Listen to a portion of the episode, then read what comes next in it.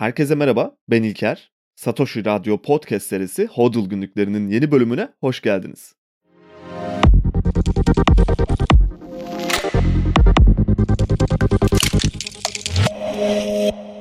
Parayla ilgili anlamadığımız birçok şey mevcut. Hatta çoğunlukla yaşamlarımızın sonuna kadar işlevinin ne olduğunu çözemiyoruz bile. Paranın üzerinde çok fazla da düşünmüyoruz zaten. İhtiyacımız yok belki de. Böyle düşüncelere girmek için gerekli bir motivasyon dürtümüz yok. Elimizden ömrümüz boyunca fiziksel olarak binlerce bu kağıt not parçalarından geçiyor ve bunları kullanırken çok fazla önemsemiyoruz arkasındaki mekanizmaları. Herkes paraya bir değer biçiyor, fakat bu değerleme nasıl yapılıyor? Mesela gerçekten de paranın kendisinin bir değeri olmalı mı? Olması gerekiyorsa bunun nasıl ölçülmesi ve belirlenmesi gerekiyor? Peki bu değerlemeden sonra üretilmesinin veya yaratılmasının nasıl yapılması lazım? Kağıt parçalarının üzerindeki rakamların gerçekten anlamı ne? Bu rakamların belirlenmesinde kimler söz sahibi? İşte bugün bu sorulara benzer sormamız gereken bazı sorularla sizinle birlikte kusursuz bir para sistemi yaratmaya çalışacağız. Bu arada bölüm 2 parttan oluşacak. Tek bölüme sığdırması gerçekten zor bir konu çünkü. İlk bölümde temel konular üzerinde duracağız ve en azından kusursuza yakın bir para sistemi nasıl olmalı onu anlamaya çalışacağız. Çok fazla üstünde düşünülen bir konu değil bu ama düşünmeye başlayınca gerçekten de ilginç bir başlık. Kimse bir gün kalkıp ben bugün yeni bir para sistemi yaratmak istiyorum demiyor. Demedi en azından uzun bir süre. Aslında devletler bunu binlerce defa tekrarladı ve farklı isimlerle birbirlerine çok benzer birçok para birimini denediler. Bu deneme yanılma yöntemlerinin sonunda da işte bugün geldiğimiz noktadayız ve kimilerine göre herhangi bir problem görünmeyebilir veya kimileri ertesi gün dünyanın sonu gelecekmiş gibi düşünebilir. Ama geniş bir perspektiften baktığımızda bir şeylerin yolunda gitmediği de çok açık. Geçtiğimiz günlerde 2018 ve 2023 yılları market fiyatlamaları kıyaslamasını gösteren bir fotoğrafa baktım. Asgari ücret yaklaşık 5 kat yükselmişken marketlerdeki ürünlerin fiyatları hemen hemen 10 kata yakın yükselmiş. Peki bu süre içerisinde süt ihtiyacımızda ciddi bir değişiklik oldu mu? Yani talepte bir artış oldu mu? Pek emin değilim. Ve gördüğüm kadarıyla son 5 yılda nüfusumuz mutlaka bir artış gösterdi. Tabii göçmenleri de hesaba katıyorum ama 2'ye katlanmadığını çok rahat bir şekilde söyleyebiliriz herhalde. Kimse 5 yıl öncesine göre 2 kat daha fazla süt veya et de tüketmiyor. Hatta tüketimin azaldığını bile düşünebiliriz belki de. Ve talep eksikliğinden değil de fiyat artışlarından kaynaklı olduğunu görebiliriz bunun çok rahatlıkla. Ve tam bunları söylerken merak edip şimdi tekrardan baktım. Tarım ve Orman Bakanlığı'nın verilerine göre 2018'de 850 milyon ton süt tüketimi varken 2022'nin sonunda bu rakam sadece 890 milyon tona çıkmış. Ayrıca bu rakamların içinde yalnızca 3 milyon ton civarı ithalat.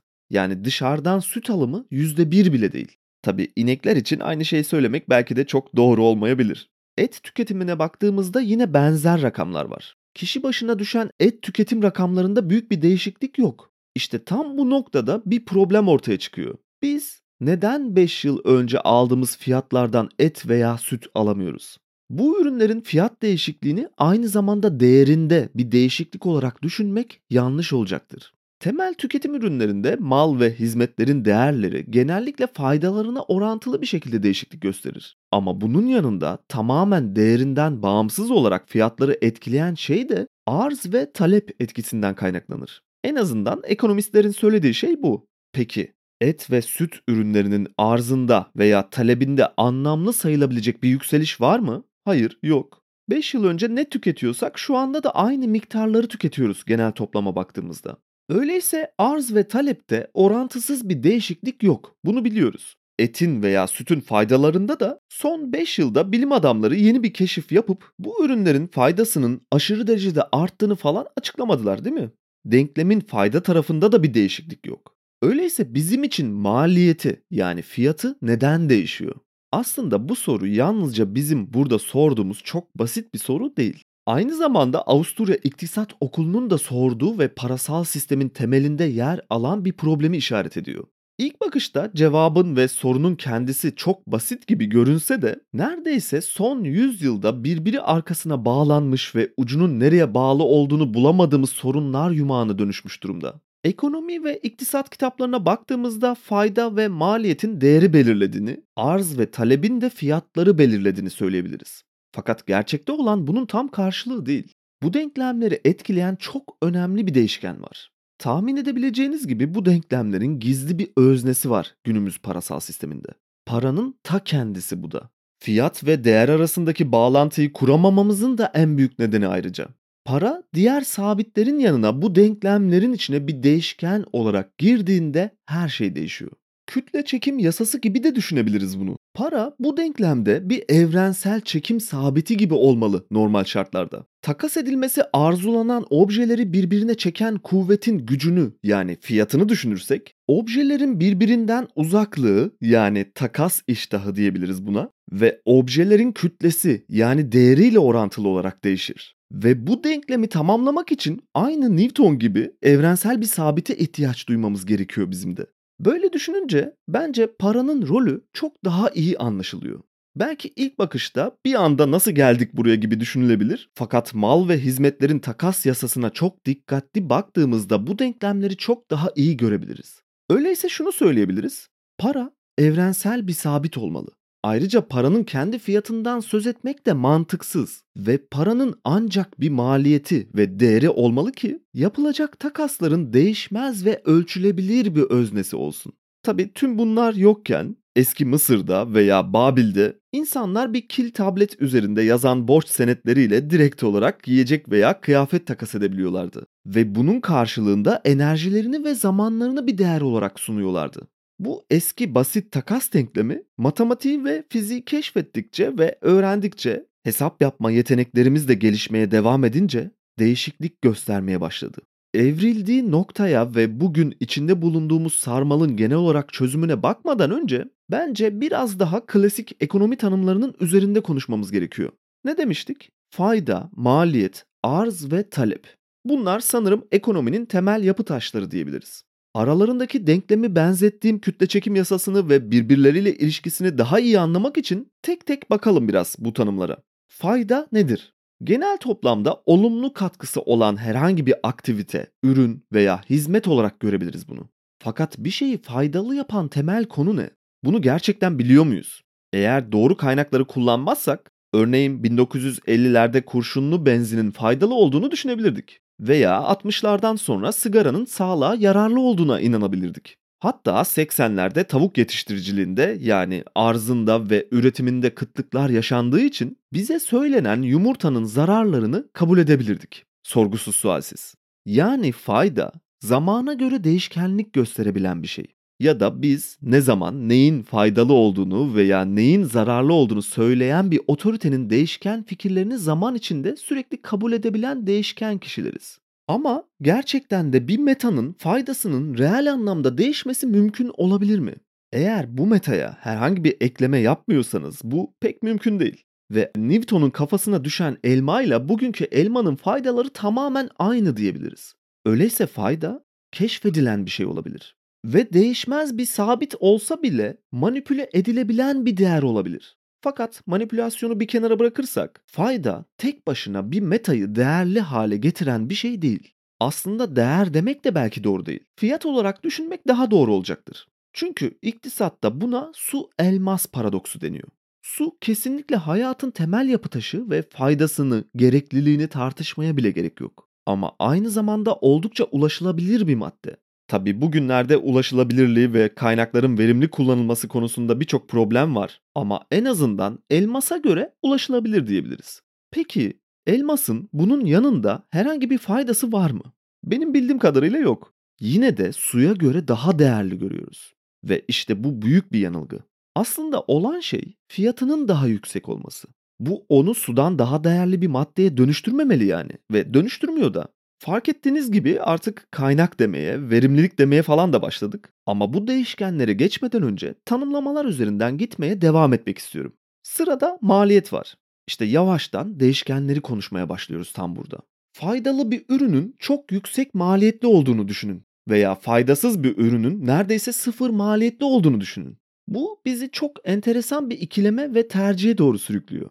paranın kendisine henüz geçmek istemiyorum ama bugünün kağıt paralarını sıfır maliyetli ve faydasız bir ürün olarak düşünürsek, bunun yanında sağlam paraların, ki bunlar altın veya Bitcoin olarak değerlendirebiliriz, sağlam paralar için faydalı ama yüksek maliyetli olduğunu söyleyebiliriz.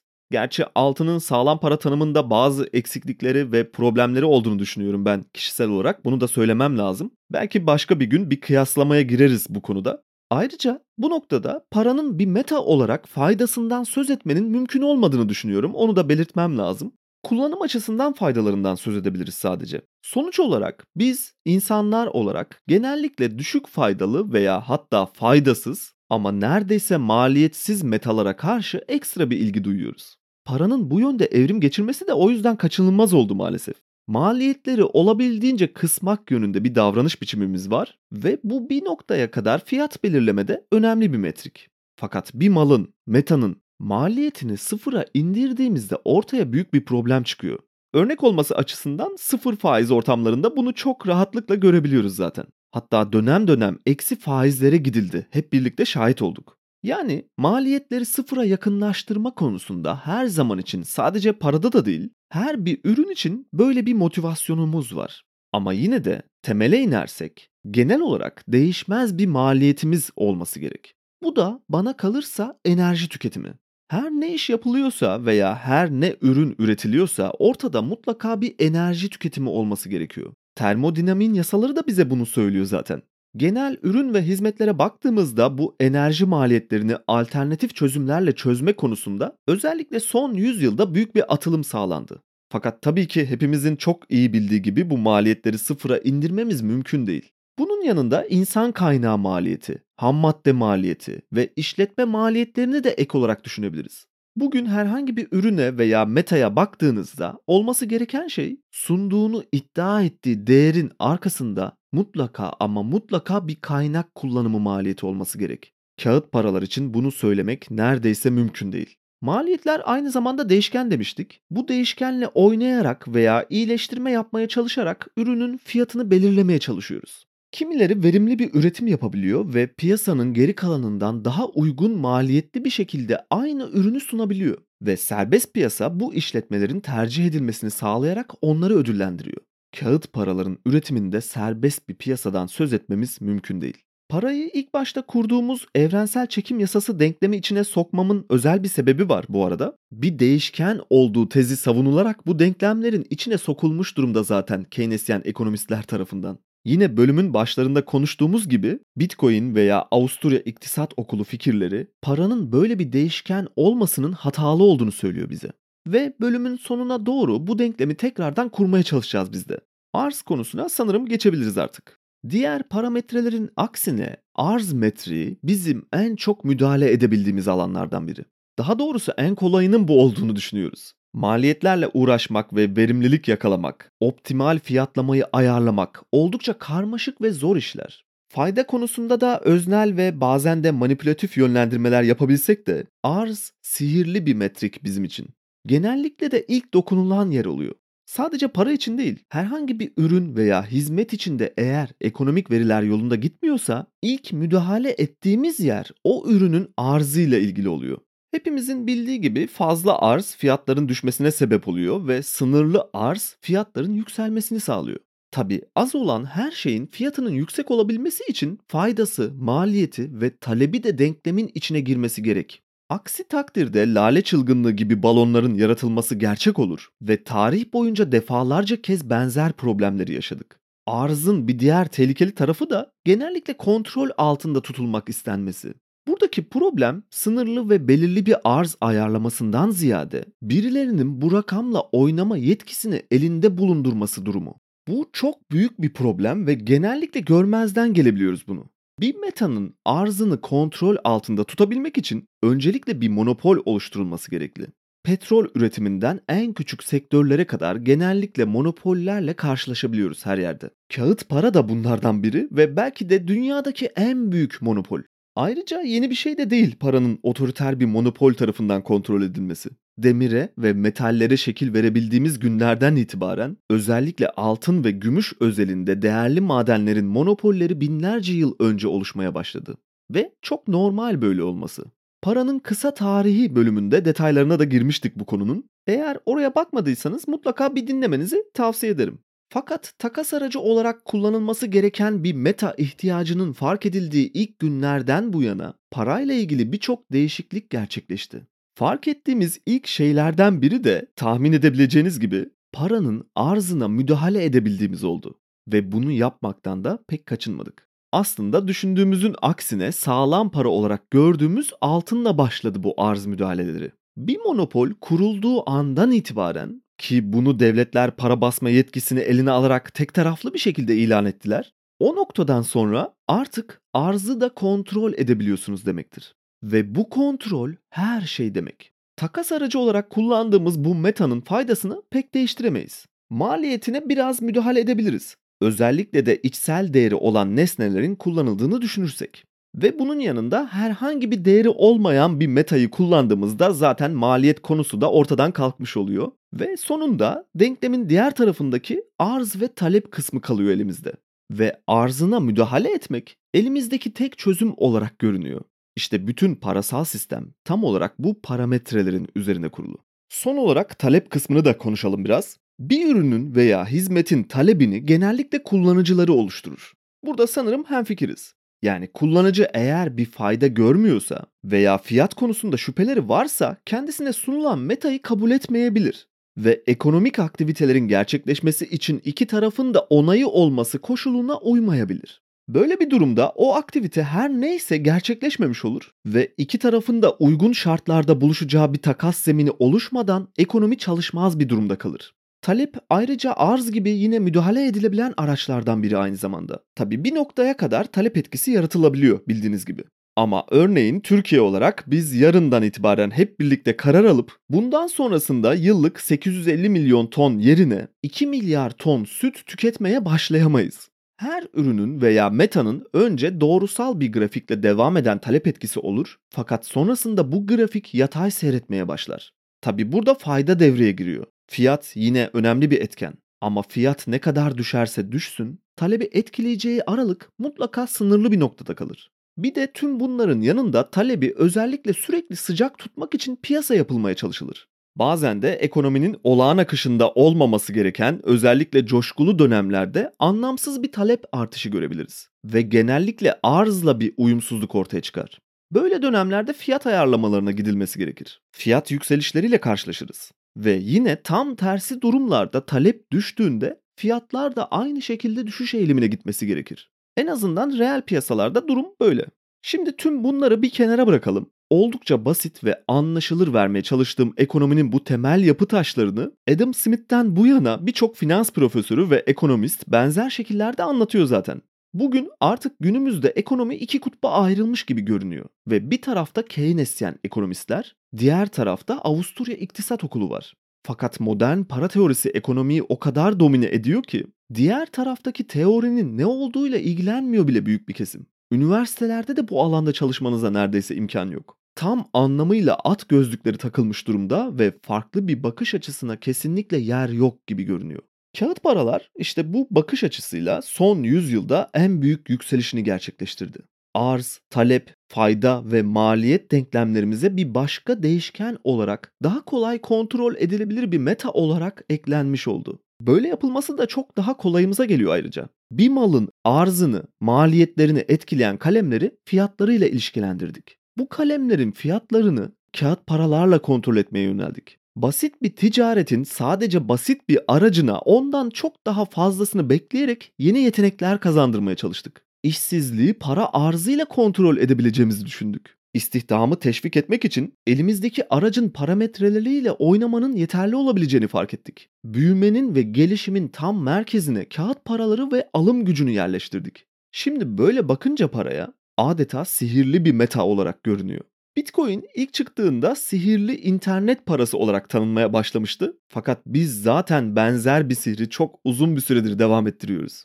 Şimdi hep birlikte hiç yapılmamış bir şey yapmaya çalışalım.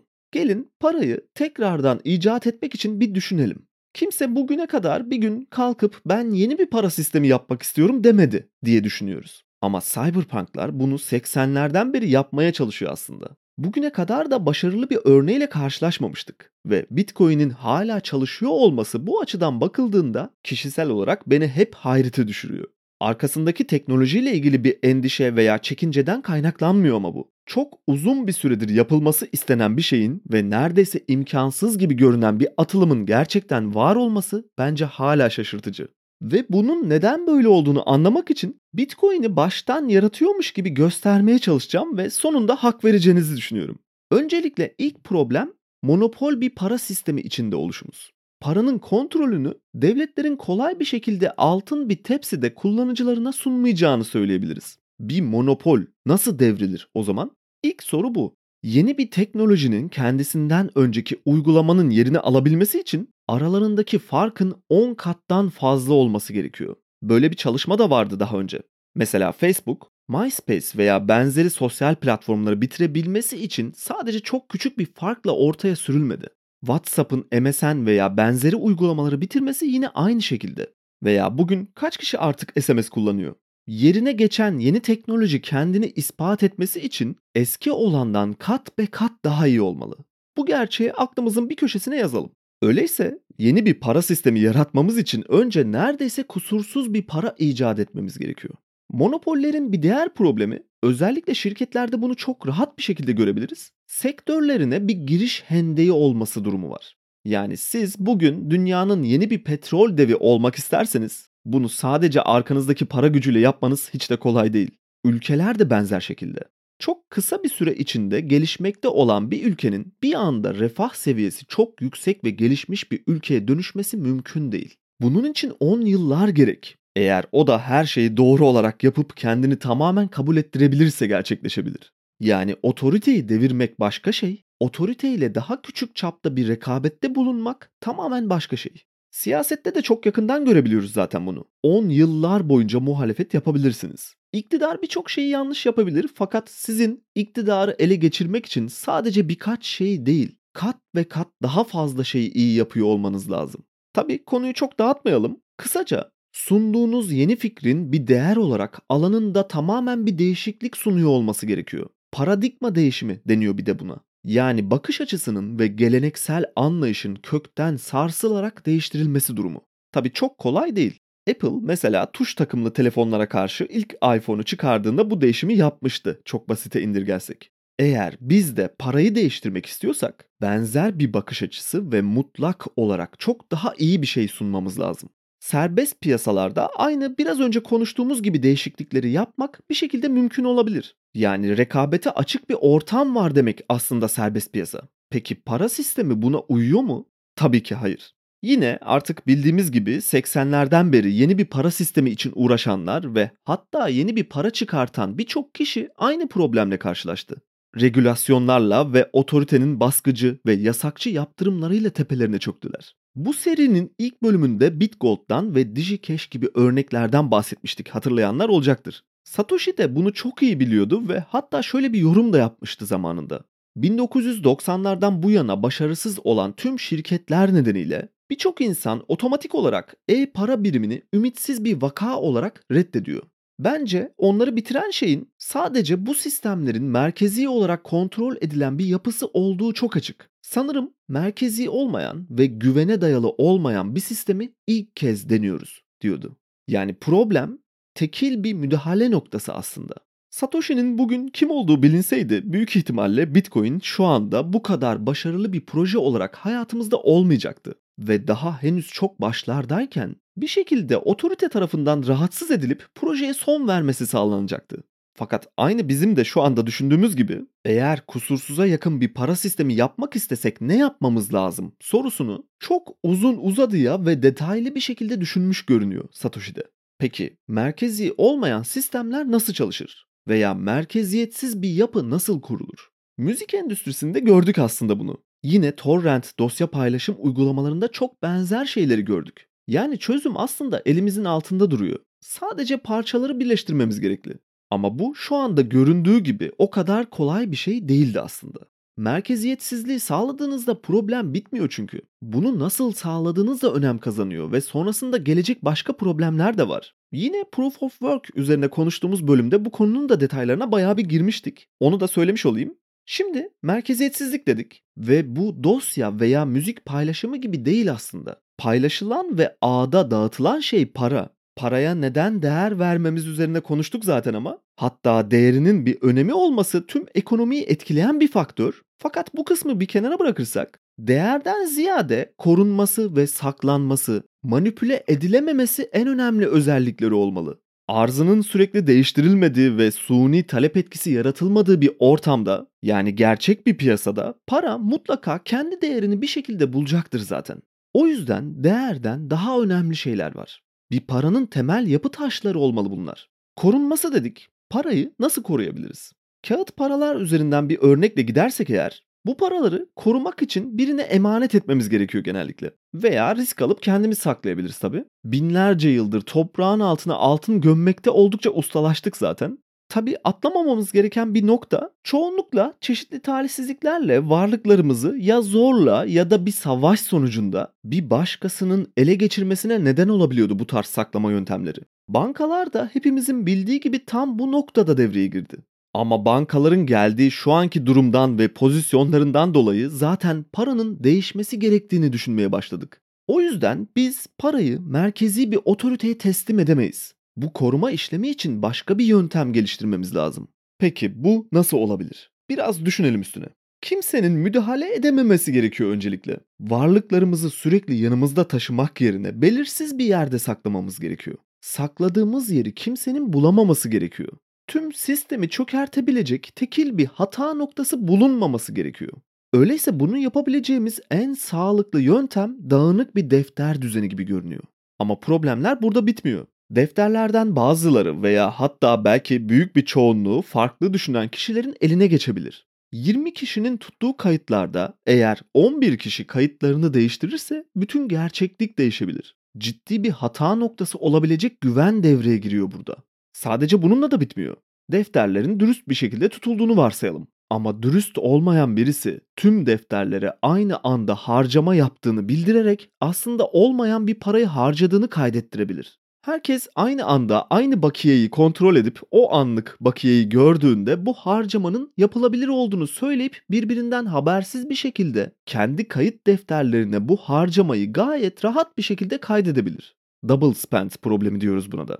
Gerçek hayattan bir örnek olarak İmar Bankası'nın batışı tam olarak bu sebeple gerçekleşti. Bankaya el konulduğunda ters kayıtlarla çifte muhasebe defteri tutulduğu anlaşılmıştı.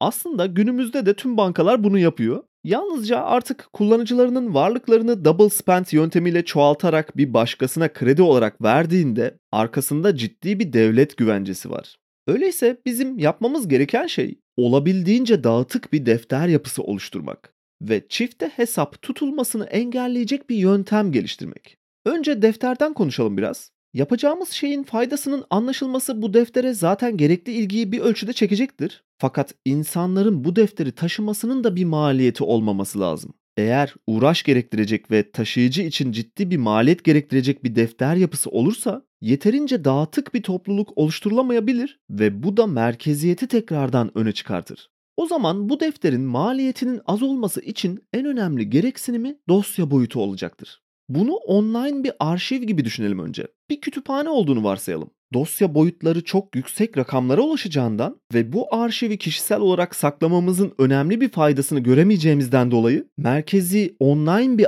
ağda tutmakta çekince yaşamayız. Ayrıca herkes girip arşivlerde değişiklik yapabilir. Ama kimsenin kitaplarla bu denli ilgilenmeyeceğini düşündüğümüzden dolayı bunu pek önemsemeyiz. Ve yine burada da bir fayda maliyeti gözetiriz.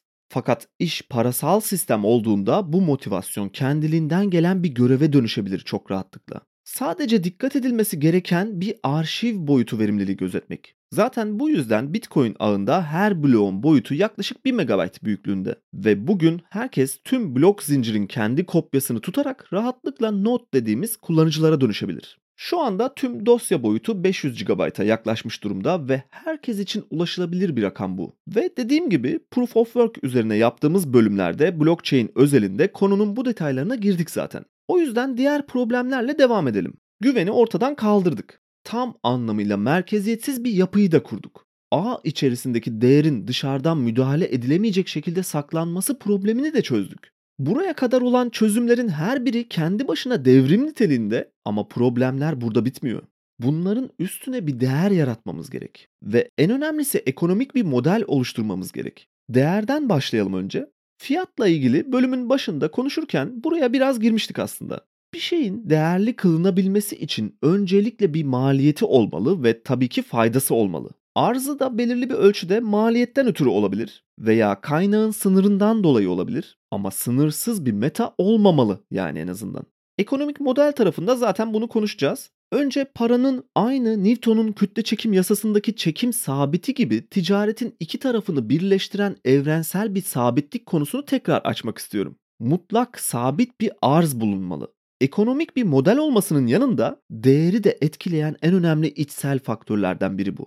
O yüzden belirsiz veya belli bir grup tarafından karar verilecek bir arz politikası bir noktada sistemin en zayıf noktasına dönüşebilir. Merkeziyetsizliği de yok edebilir ayrıca. Değer teorisi açısından hem merkeziyetsizlik hem de kontrol edilmeyen bir arz en mantıklı çözüm olarak görünüyor. Peki bir metanın değerli olması için sadece bu yeterli mi? Elbette değil ve bunu konuştuk zaten. Bir maliyet olmalı. Maliyeti yaratmanın birçok yöntemi olabilir. Yine karar verici bir otorite makro veya mikro ölçekte değerlendirmeler yaparak dönemsel olarak değişken bir maliyet belirleme politikasına gidebilir. Aynı kağıt paranın faiz parametreleriyle sürekli oynayan merkez bankaları gibi mesela. Fakat yine otorite devreye girmiş olur ve ayrıca tekrardan sistemin zayıf bir hata noktasına dönüşebilir böyle kararlar alınması. Peki öyleyse maliyeti nasıl oluşturabiliriz? Çok basit. Aynı altın veya diğer metalar gibi üretim maliyeti yaratarak çözülebilir bu problem. Ama eğer sabit bir arzdan söz ediyorsak, üretim maliyetinin sınırları zorlanarak daha fazla maliyetle daha fazla ürün elde edilmesinin önüne geçilmesi gerek. Bir metanın arzının sınırlı olması, onun aynı zamanda sınırlı ve dağıtık bir şekilde paylaşılacağı anlamına gelmez. Sanat ve özellikle resimden örnek verebiliriz. Diyelim ki Da Vinci 10 tane orijinal Mona Lisa tablosu yapmış olsun. Bu sınırlı arz onu yine gerçekte bir tane olmasının yanında 10 tane de olsa çok değerli yapacaktır. Ve arzının sınırlı olduğunun bilinmesi ayrı bir değer katacaktır elbette. Fakat en yüksek teklifi veren tüm tabloları toplayabilir. Ve eğer merkeziyetsiz bir para sistemi tasarlamak istiyorsanız, kullanmak istediğiniz metanın aynı bir tablo özelliğinde benzer şekilde sınırlı olmaması gerekir. Bitcoin üretiminde en yüksek maliyete giren kişi tüm Bitcoin'leri toplayamaz o yüzden. Mümkün olduğunca dağıtık bir şekilde paylaştırılabilmesi için gerekli olan en kritik noktalardan birisi bu. Paranın herkese karşı adil olması gerekir ve herkese neredeyse eşit uzaklıkta bulunması gerekir. Bölümün bu kısmında para teorisinin temel prensiplerinin ne olması gerektiği üzerinde durmaya çalışıyorum biraz ve iki part şeklinde tasarladım dediğim gibi bu konuyu. Aslında daha detaya girmek istersek, tavşan deliğinden kendimizi aşağı bırakırsak belki de içinden hiç çıkılamayacak bir konu bu, ama genel hatlarıyla toparlamaya çalışıyorum ben. Ve önümüzdeki bölümde de daha çok ekonomik modelin etrafında dolaşacağız. Enerji ve zaman konularına gireceğiz. Dünyadaki en değerli şeylerin temelini enerji ve zaman olarak kabul edebiliriz sanırım. Mevcut kağıt para sisteminin de dünyanın en verimsiz enerji depolama yöntemi ve zaman hırsızlığı olduğunu söylemek gerekiyor. Konuyu toplarken geçtiğimiz günlerde gördüğüm konuyla çok ilgisi olan bir haberi paylaşmak istiyorum. Meseleyi daha iyi anlayabilmek için çok güzel bir örnek bu haber. Pokemon kartlarını hepimiz biliyoruz sanırım. İlgilisi için adeta bir koleksiyonerlik durumuna dönüşmüş bir şey bu kartlar. Fanlarının kendi arasında takas ettiği ikincil bir piyasası da var. Ekonomik değeri olan bir meta olarak kabul etmemiz gerekiyor o yüzden bu kartları. Daha nadir olanlar doğal olarak daha değerli ve kartların arzında bir matematik de var, aynı kağıt para sistemi gibi. Şimdi bu kartları basan ve dağıtımını yapan tarafla ilgili konuşacağız biraz. Çok ilginç bir haber. Kartların üretimini yapan fabrikada çalışan insanlar bir süre sonra fanların bazı kartlarla daha fazla ilgilendiğini fark etmişler. Mesela Charizard kartı gibi. Doğal olarak nadir olan kartların değerlerini anlamışlar. Ayrıca ekonomiyi genel hatlarıyla anlamalarına da gerek yok aynı biz diğer insanlar gibi. Fakat fark ettikleri bir şey var. Üretim bandından bu değerli kartları alıp kendileri satabilirler. Çalışanların bir kısmı en önemli nadir kartları bir süre sonra toplamaya başlıyor ve genel olarak bu kartların piyasadaki nadirlik oranı daha da yükseliyor bu yüzden. Kartlar daha da değerleniyor. Bunları el altından yüksek fiyattan koleksiyonerlere satıyorlar. Piyasaya hiç girmiyor bile bu kartlar. Yüzlerce Charizard kartını tek bir kişi tek seferde alabiliyor.